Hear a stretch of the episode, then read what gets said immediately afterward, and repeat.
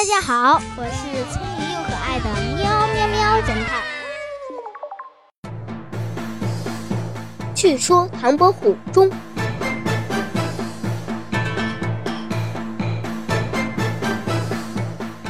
小朋友们，我们这集继续说唐伯虎的故事。上集说到，老师让唐伯虎去打开窗户，唐伯虎摇晃着走去开窗，可是他怎么也推不动那两扇窗户。仔细一看，发现那窗子竟然是画的，看起来跟真的窗子一样。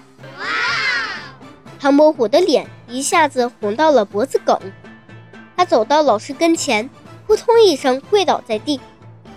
师父，请您原谅弟子无知，我要留下继续学习。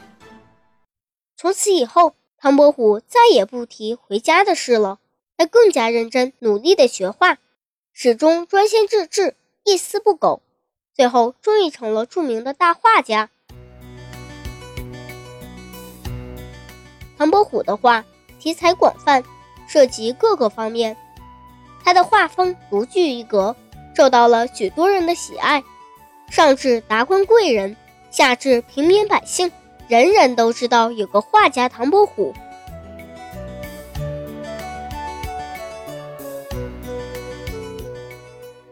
话说这天，唐伯虎到西湖游玩，正走着，忽然看见一群人在凉亭里喝酒，被勾起了酒兴，于是也进入凉亭，向酒家讨了几杯酒来。他一边喝酒一边欣赏西湖美景，好不惬意。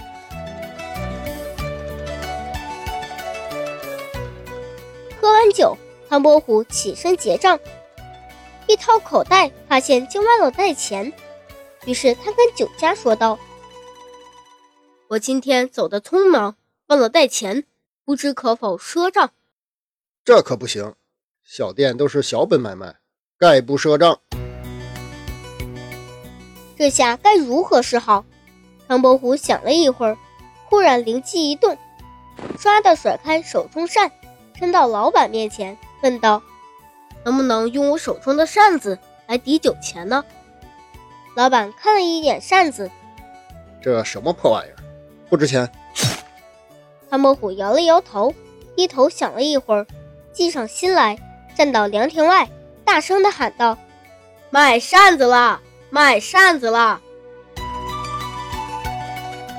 一个妇人听到喊声走了过来，问道：你这一把小小的扇子能卖多少钱？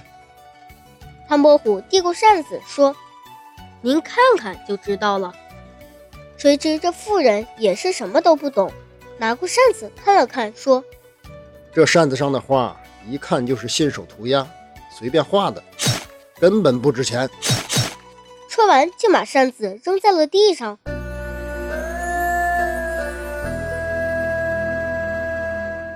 唐伯虎听他这么一说，很是气愤，正要发火，又走过来一个人。只见这人穿着一身布衣，他捡起扇子仔细看了看上面的画，拍着手连连称赞：好画呀，这一定是出自名家之手。这书生赞叹完，又转过来看看唐伯虎，见他气宇轩昂，风流倜傥，一表人才，就试探着问道：阁下可是江南第一风流才子唐伯虎？唐伯虎笑着点了点头。周围的人一听卖扇的人原来是唐伯虎，马上围了过来，纷纷出高价要买那把扇子，但是唐伯虎谁也没给，唯独递给了刚才那个书生，并说：你慧眼识人，这把扇子应该归你。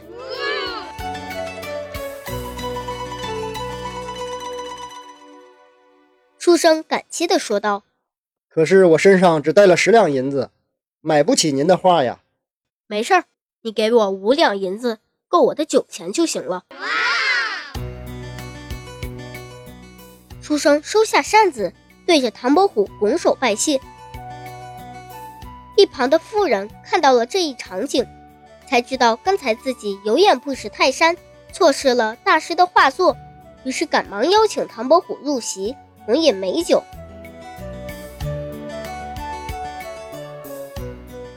喝了一会儿后，妇人对唐伯虎说：“先生能将刚才那把扇子卖给我吗？我愿出100两黄金。”唐伯虎摇摇头，什么话也没说，站起身就要走，谁知那妇人竟耍赖起来：“你刚才喝了我的酒，没给钱就想走吗？”唐伯虎哪里会上他的当，说道：“是你自己叫我喝酒的，这免费的酒我哪有不喝的道理？”说完，周围的人都笑了，妇人顿时脸上一阵青一阵白。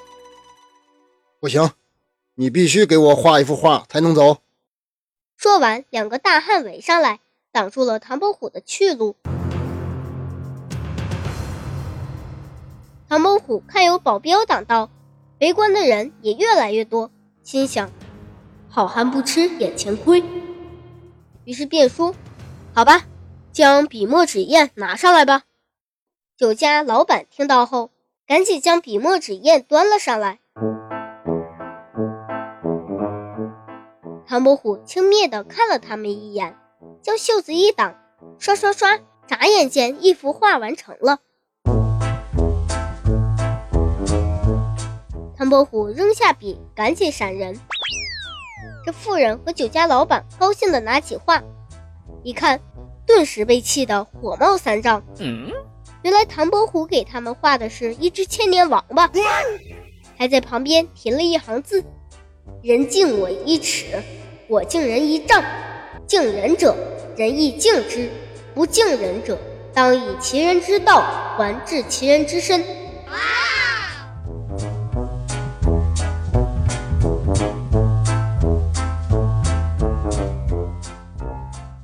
哇哦，唐伯虎不光有才，还真是太聪明了。还有一次，一个县官请唐伯虎去家里给他画一条鱼，承诺画好后给唐伯虎50两银子。唐伯虎画了大半天，终于画好了。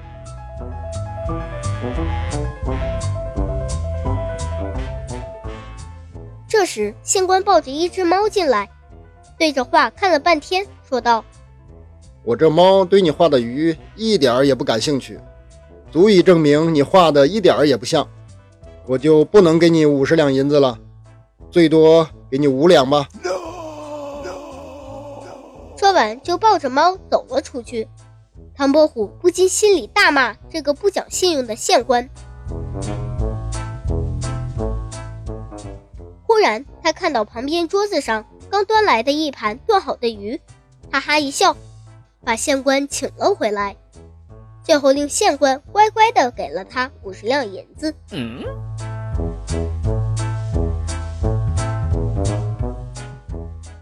小朋友们，你知道唐伯虎想出的是什么妙计吗？咱们下集揭晓答案哦。